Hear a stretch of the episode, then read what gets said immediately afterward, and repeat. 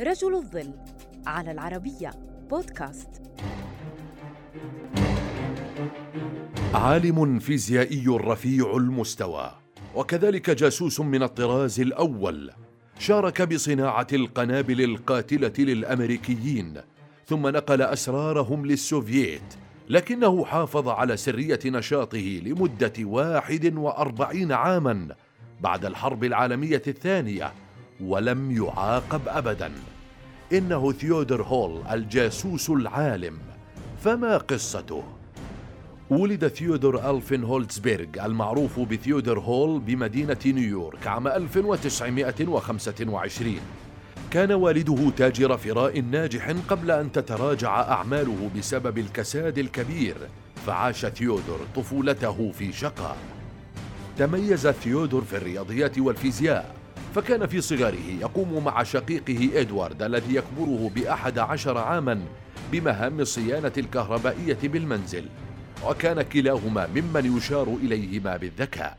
أصبح إدوارد مهندسا وقام برعاية ثيودور حتى نال شهادة الفيزياء من جامعة هارفارد عام 1942 كان حينها في الثامنة عشرة فقط ما جعله أصغر عالم يتم تجنيده للعمل في مشروع منهاتن في مختبر لوس ألاموس الوطني.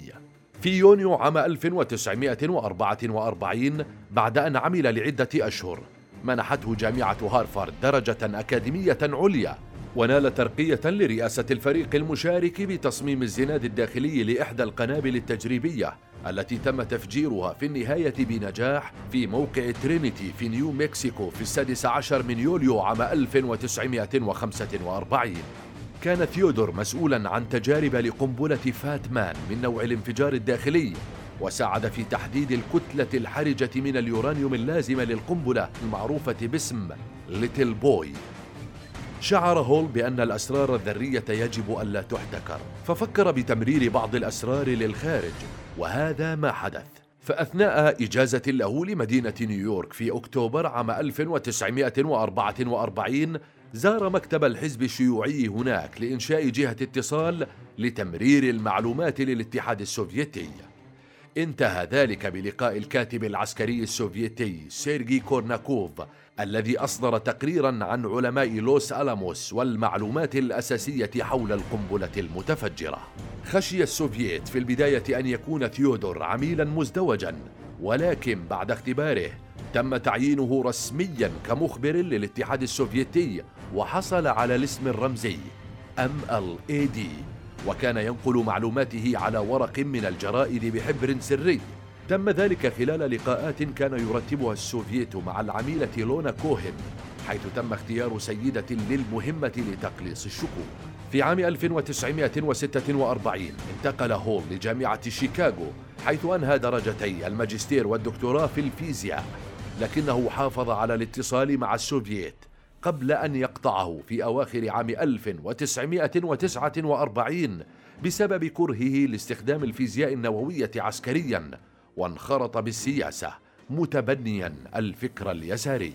في عام 1961 قبض البريطانيون على لونا كوهن لدورها في حلقة تجسس بورتلاند وهو ما أدى لتولد الشكوك حول هول فتم استجوابه لكنه نجا لعدم وجود أدلة ضده. في عام 1962 تمت دعوته للانضمام إلى مختبر كافندش في كامبريدج وهناك تم استجوابه مجددا بسبب عمالته لكن البريطانيين قاموا بتجديد تصريحه ولم يتم استجوابه مرة أخرى طوال فترة عمله هناك حتى تقاعده في عام 1984 في عام 1996 رفعت الحكومة الأمريكية السرية عن أجزاء من برنامج فينونا لمكافحة التجسس الذي أطلقه الأمريكان بعد الحرب العالمية الثانية. وكان من بين هذه الأسرار اكتشاف عمالة هول فتنامت دعوات لمحاكمته. مع ذلك نسيت قضية هول مع مرور السنين بل وتمكن مرارا من الذهاب إلى أمريكا ونشر له نحو 166 ورقة علمية حتى وفاته في عام 1999 تحدث ثيودور في مذكراته عن دوافعه وأفكاره وتجربته في الجاسوسية كما شارك تجاربه مع الصحفيين وعبر المنابر الإعلامية دون أن يعاقب أو ينبذه المجتمع العلمي.